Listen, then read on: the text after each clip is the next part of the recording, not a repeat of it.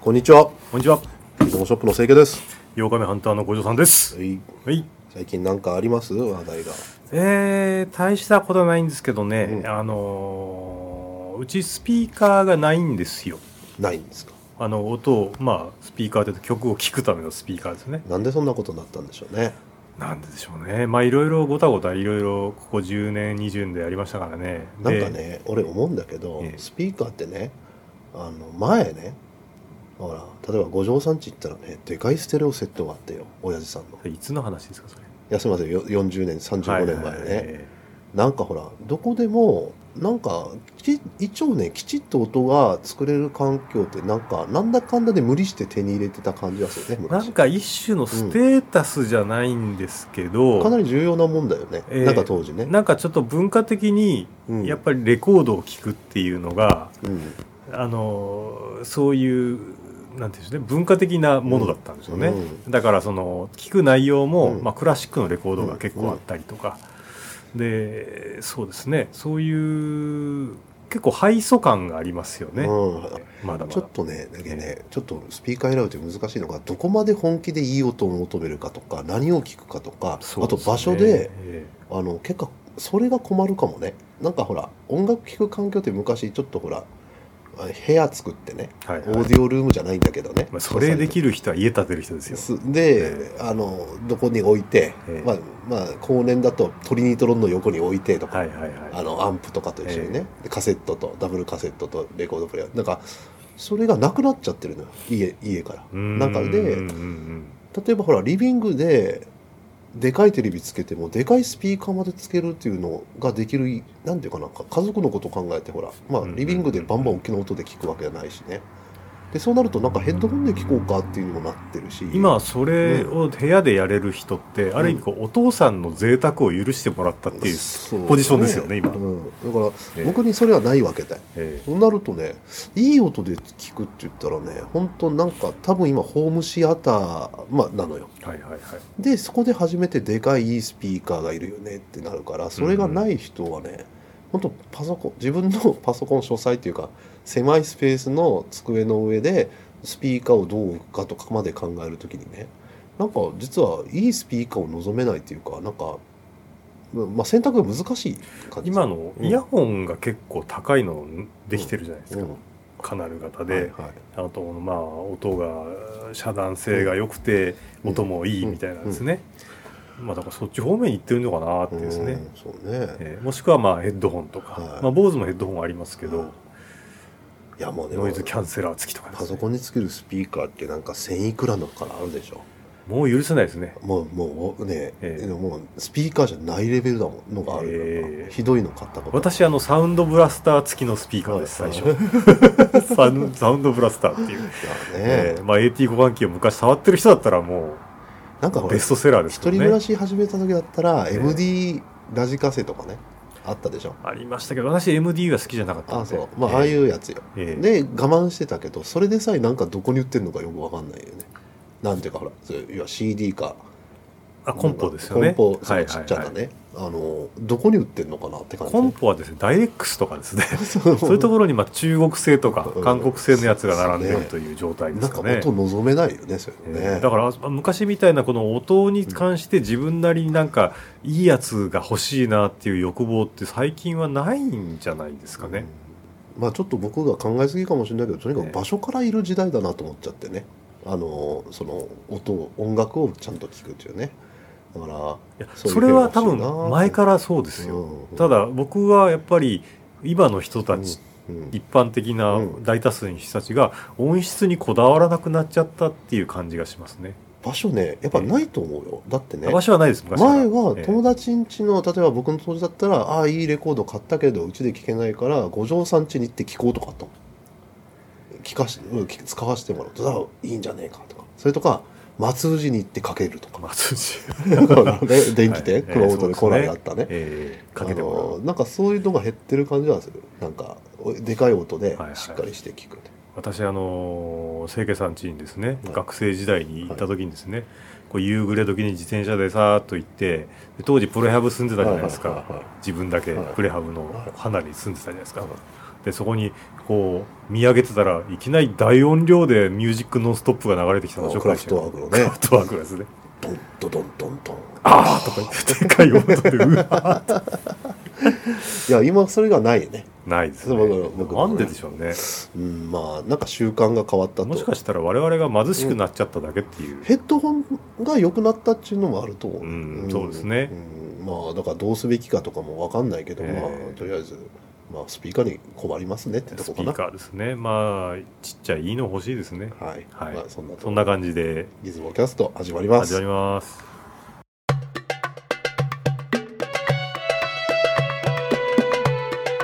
いつもキャストはい、はいえー、と私の好きなこの一台はい今日は清家さんからですはいねはい、えーこん今回ははい富士カ HD1 というカメラですこね、れはハイデンシティではないんなんでですしょようねねヘビヘービーデデュューーテティーィーかもしれないねあであね実はこの解説を先にするとこれってね、おそらく世界初のヘビーデューティーカメラなんですよほ防水で対衝撃うはいはいこれどこですかふこれは富士カ富富士士かフィルムなんですよあで富士ですねな76年ほう1900ねでこのカメラがねちょっと変わった経緯なのがやっぱりねこういうのってねカメラメーカーのエンジニアとか企画が生み出すカメラじゃないんですよなんていうかなあのカメラメーカーのエンジニアの気持ち少しわかるな当時のねはいはいあのやっぱりい今までのカメラの流れに沿ったものでいいものを作ろうみたいなのがあって、あのヘビーデューティーっていうのが発想がないわけ、うんでつまりカメラを落としちゃいかんものだしうんうん水なんか濡らしちゃいかんわけですようんうんでそれはね少し今でもとらわれてるとこあると思う、うんそのまあ、今でもねと昔だけどだけどこの HD1 がどのように生まれたかというと浜田商品研究所というところのなんか工業デザインの事務所で作デザインされて企画されてほうほうほうほそれを富士フイルムに持ってって作りませんかって言って生まれたんですうじゃあ元は社内デザインではないわけですねでなぜかって言ったらその浜田商品研究所の要は工業デザインの人たちがね、ええみんな釣りが好きでね釣りによく行ってるほうと休みはねほうでその時に写真いいカメラがないとあ釣りに合うカメラが釣りないにほうで要は落としたりぶつけたり、はいはいね、あの水に濡らしてなおかつちゃんと撮れるカメラがてあのでなおかつ手袋つ操作が細かくな操作が、まあ、一眼レフなんか無理ですよね、うん、やっぱりあの気使わないで使えるのが欲しいわけようんでここにカタログがあります貴重な。お当時の76年おはいはいはいあよくまあこんな素も晴んらしくないデザインこのチラシうんだって考えてください当時ね社食ですほらないんだよイラストレーター、はいはいはいコパソコンンピューターないですからねまだ切り張り切り張りであの文字の載せてえこんな素晴らしいデザインですよえうんカラーでね気合入ってますね、うんなかなかでなんかほらみんな海に行ったり釣りに行ったりサーフィンに行ったりこういうほら寒いところにこれ見てどこですかなんかひょ氷山の上で撮ったり使いましょうよと今でも通用するカタログでしょうんすごいですね素晴らしいですねなかなか40年前のカタログですよええすごすぎるねいけてるでしょいいですねでこ保れは存状態がいいのかな大事な大事なのはなかったってことですよ当時購入はうんなるほど今でこそだからこれ今の商品って言われてもうんそんな感じしませんこうやって見るとそうですねビーパルかなんかの表紙みたいですそうねよねビバルも古いけど ね、もう何でしたっけ、うん、で富士フイルムはまたねそういう企画持ってきてああやろうねっていうここもまた素晴らしおーいでちょっとねでまたデザインの特徴を言うとね、はいはいこれはまあゾーン効果こうやってほら目測ですねはいはいで目測でこれ回転させてやるとでまあ AE がついてますと、うんまあ、ファインダー覗けますでレンズがえっ、とねこれは F2 あの3 40ミリぐらいじゃないかなうんか35ミリですねちょっと書いてないけどね、えーあ書いてある書いてある38ミリで F2.8 うん単焦点、うんほうほうほうなかなかであのあとはもう AE だからあのシャッターを切るだけですよは巻いいてね、はいはいでこれはね構造が面白いのがねこれ弁当箱スタイルって言うんですよアルマイトの弁当箱をイメージしたらしいデザインおこれだと防水ができるとはいはいはいこれフィルム入れてこうやってパこチンうすることでアルマイトの昔のうん弁当箱をギュッガッガッってね水が漏れるという構造にすることでアルマイトっていうかなんつうかあの要はその保温が効きますよ、うんパそうッそうチそううんン式の本当にそれから、はいはいお弁当ですねデザインしたんええ弁当箱にカメラは入いれはてレンズつけりゃいいんじゃないっていうねだからカメラのデザインじゃないんですよねなるほどね今はカメラに見えるかもしれないけどねその当時から言うと画期的なデザインなのよ、まあ見た感じも、う要はあの、うんこんこの後に出てくるうんあの防水型のカメラの、まあ本当に元祖ですよね、あとまあ大ヒットしてうん、圧倒的なこういうヘビーデューティーでし仕上がる現場監督コニカのはいはいああいうのの元なのご先祖そうですおー現場監督とかもうとんでもないあれですよあの売れてますよあんな、はいうんじゃあこれがなかったらなかったとそういうのが後のそういうものが、はい、でいろいろねまああのあと悪い話を先にしておくとね、はい実はこのゴムがもう溶けてなくなってるん ですよなるほど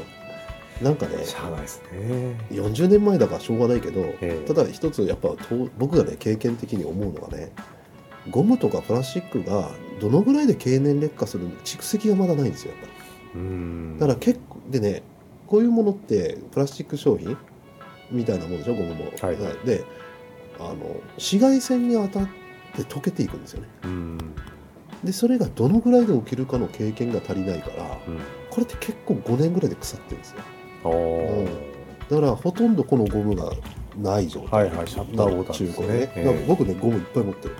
えなんでですかなんかね富士フイルムに交渉したのよねあの7年ぐらい前えー、こうしたらええ追加生産かわかんないけど限られた数を確保できるようになっちゃってえー、で入手したからいっぱいある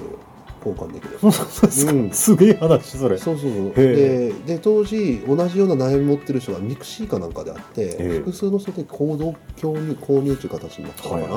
な、あじゃあ皆さんが一人頭、まあ、10個かそこらかさそうっそとうそ買うってあるんですそうね一緒に買って大した金額じゃないけど、だからまだ富士が用意してくれて問い合わせたらね素晴らしいですね、うん、でまあだから僕何台も持ってますよ段ボール見たら分かるけどほう僕パッて今見たのでは6台あった 他のところ行ったらままだあるしかも修理可能気に入ってるのよねはあまずデザインかわいい僕えからえするとね僕からするとかわいいはいでね写りがいいんですよほううんこれ写りがなんでかとえこの当時の富士は前も話したけどフラッシュ富士カあたりと一緒ですよえはい色はのい色彩がすごい富士のんですねで当時出たフィルムといえば何ですか、75年前ですよ400そうですなるほどゆるブリンナーゆるブリンナーあの頃にやっぱカラーをの絶対的普及を目指すわけですよつまりはあ富士はまだモノクロが多かっはいはいモノクロもですね主流かもしれないですね、た、はい、五条さんちはカラー多かったかもしれないコダックのうちはカラーですねうちは全部モノクロだったからあの時ああうちの親父がはいはい「ちゅうか高えやろ」みたいなあうちはうちの親父がですね、もう問答無用で金使ってますからねそううちに 金入れるのにだからねモノクロがやっぱまだ多かったわけ、うん学校写真って言ったらモノクロが多かったりね、はいはいだからあの藤井がもうとにかくカラーを普及させようとしてるからとにかく色がこんなにいいんだよっていうのをねカメラとフィルム両方合わせて頑張ってなるほどやってるわけよねほじゃあどんな写真が、はいじゃあちょっとサンプルの方ですね撮られてるえかえあの見てみようと思いますまず1枚目から一枚目これねうこれはどこですかね新宿じゃないかなあ渋谷かなうんなんか渋谷だと思うほうほうん、であのなんて言いますかね10年近く前、ううんうん、の写真だね HD1 首からかけてえ新宿行った時にパッパって撮ったわけえほううんこれでどうですかこの解像度いや結構細かいとこまで写ってますねこれすごいですよえちゃんと、ええまあ、多分テスターコピーだもうもういいもう全部テスターでやってほしいという願望があるから え そ願うこういうのは望ですねはいテスターコピーでやってほしいっていうのがあるからね多これで分も色もなかなか強いですね、うんこれフィルムのせいかな、フィルムなんですかは、えー何使ったかなまあなんかコダックのカラープラスとかそんなんですか、なんかもうゴールド400とかねあー富士のだったかな、愛称はいいやいやコダックのねああゴールド400あたりだったはいはい記憶があるけど、ちょっと記憶にないですけどねこれでフィルムってなんか選べるんあアーサー設定かなんかあある上にある一あ応ーねね200200、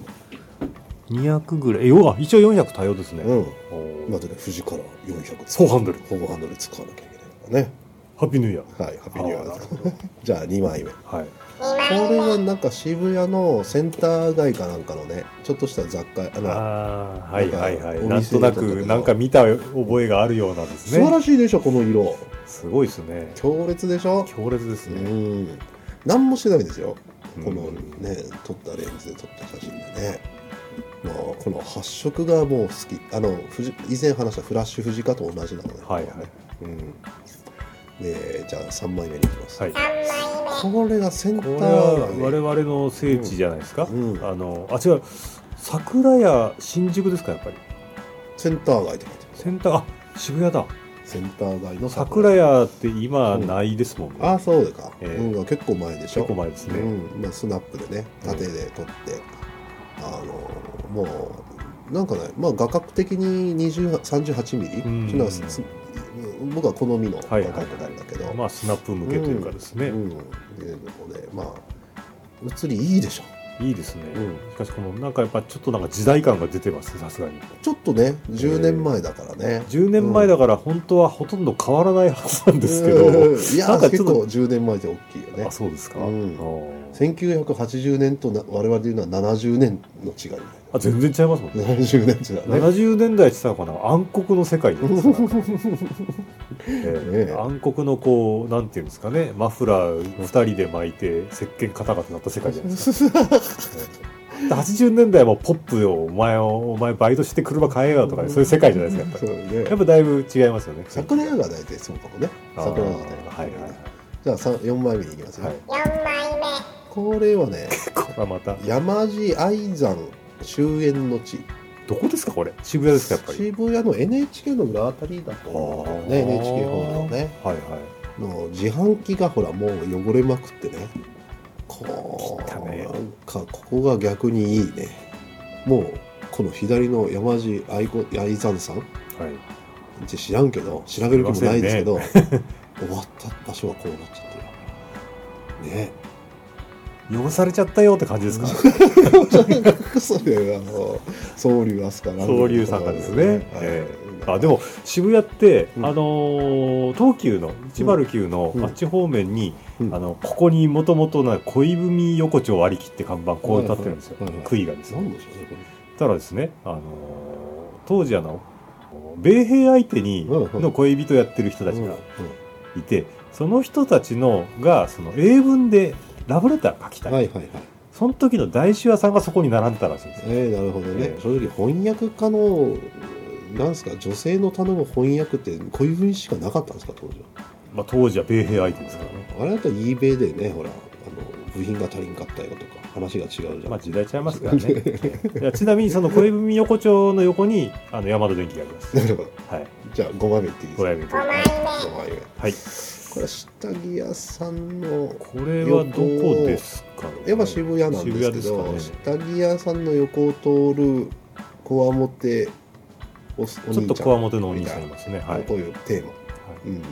でもこれもじゅ一応10年ぐらい前のうん映像ですよでね。一番真ん中の男は見てると下着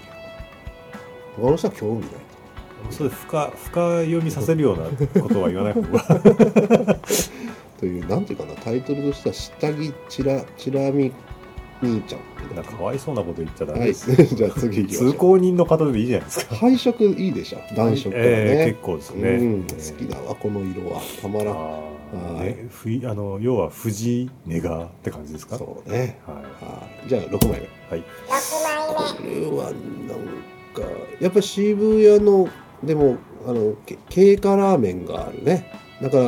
華道玄坂に入ったところの左ぐらいに入った入ってすぐあ、渋谷にありましたっけね、うん経過ラーメンって。確かそうですあねーで私新宿の経過行ったことありますけどね。うんでなんかいっぱい貼ってあってすごいよねこのチラシの解像度強烈ですうんね。なかなか。まあとにかくね、ねあのこのカメラはスナップに最高にいいということはでいね、はいはい。うんいい写真だとえ僕個人ー的なにはかなか思うですね、ね。えー舐めたらいかんですね、このは画いで最後7枚目、面は。はい。うーんなんかスクータースクータートゥデイだっけなんだろうねなんかよくわかんないですけどもうこの時代からスクーターわかんないけどうんわかんないね、まあ、あのプーリーがついてるかな、うん、このスクーターにはまあを取っただけなんですけど、まあ世代的に言うと私らのスクーターっていうとうんラッタターとかこれ鈴木ジェンマ海が好きだとか そうだねただねちょっとこの写真はね、ええ僕はなんで撮ったかよくわかんないね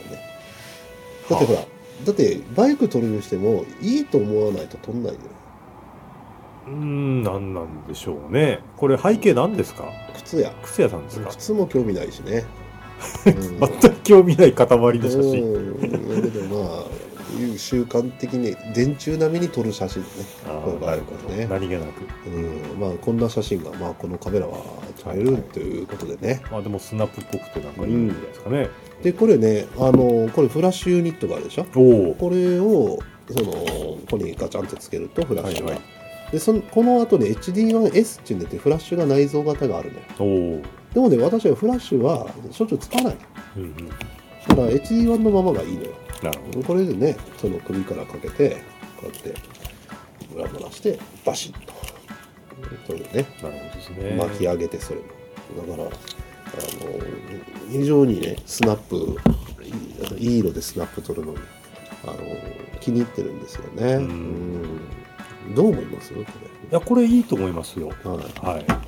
あのー私あのミノルダのウェザーマチックって持ってますけど、はいはいあの系統ですよね要はいははい弁当箱で、このレンズ周りのこうんのデザインとか、うんうんうん板1枚入ってるとかですね、い、かにもちょっと防水がちょっと効いてるぞってな感んかじ防水カメラとやっぱりヘビーデューティーってやっぱ違うんだよねあまたちょっと違う、うん防水は確かに防水で、はいあのまあ完全防水ではないんですよね、うんええそうそうだ少々水かぶったぐらいは平気だよぐらい、み水にバチョンとつけてなんかずーっと水の中で使おうっていう意気込みまではないのよそれはないですね、うんええだからカメラとしての使いやすさとかあの残しながらあ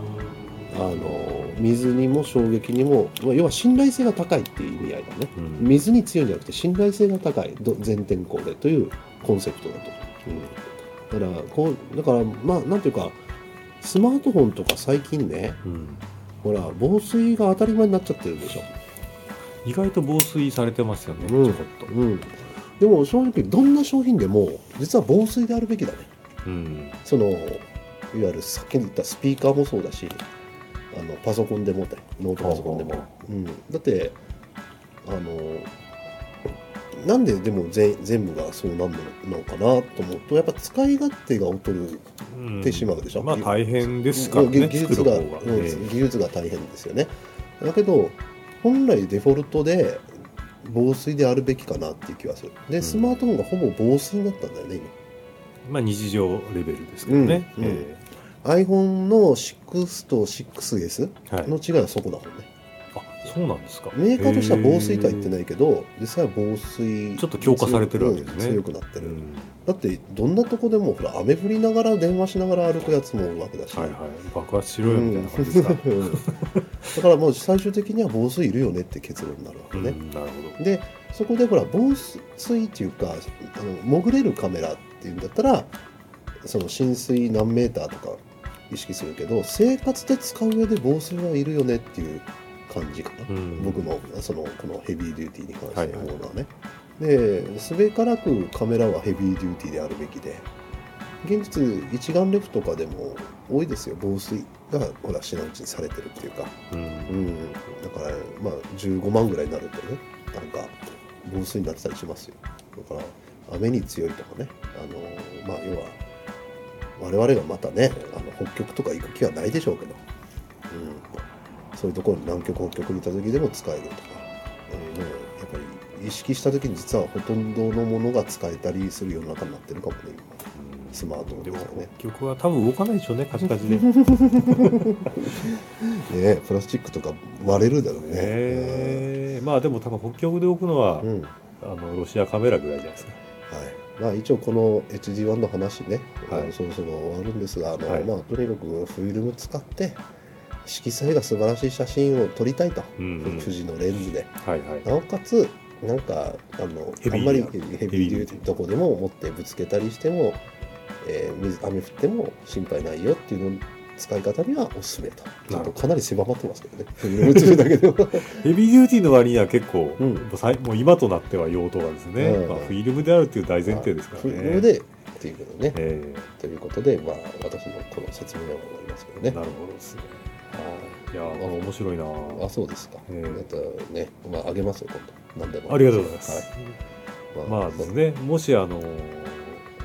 愛着のあるうんこの HD1 持ってる方が、うんシャッターボタンがいかれたりした時にギズモショップに相談してはダメですか いやいやまあ12個ならなんとか保護してるけど連絡くださいとだそうですはよい。はい。なんとかでね はい。それでは、えー今日はですね、えー、富士カ SD1 についてお送りしました。番組中で紹介しました写真は、えーホームページの方でご覧ください。それではご意見等お待ちしております。さよならさよなら。